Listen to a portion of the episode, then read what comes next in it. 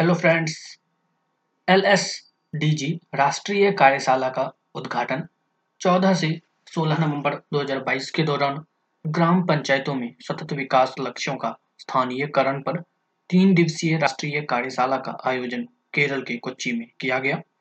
Theme था, निर्धनता मुक्त और संवर्धित आजीविका ग्राम पंचायतों पर कार्यान्वयन, कार्यनीति को सुदृढ़ बनाना।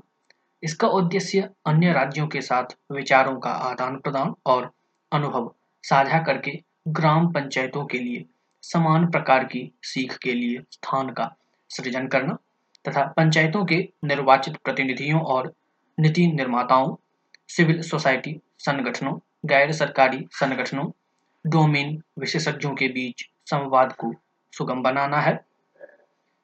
इस कार्यशाला का आयोजन भारत सरकार के पंचायत राज मंत्रालय द्वारा केरल सरकार के स्थानीय स्वशासन विभाग और केरल के त्रिशूर के केरल स्थानीय प्रशासन संस्थान के सहयोग से किया जा रहा है।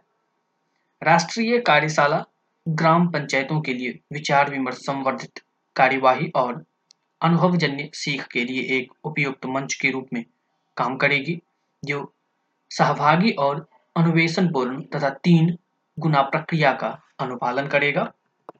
संयुक्त राष्ट्र द्वारा अपनाए गए सतत विकास लक्ष्य 1 जनवरी 2016 से प्रभावी हुए। भारत सरकार के लिए स्थानीय कार्यवाही सुनिश्चित।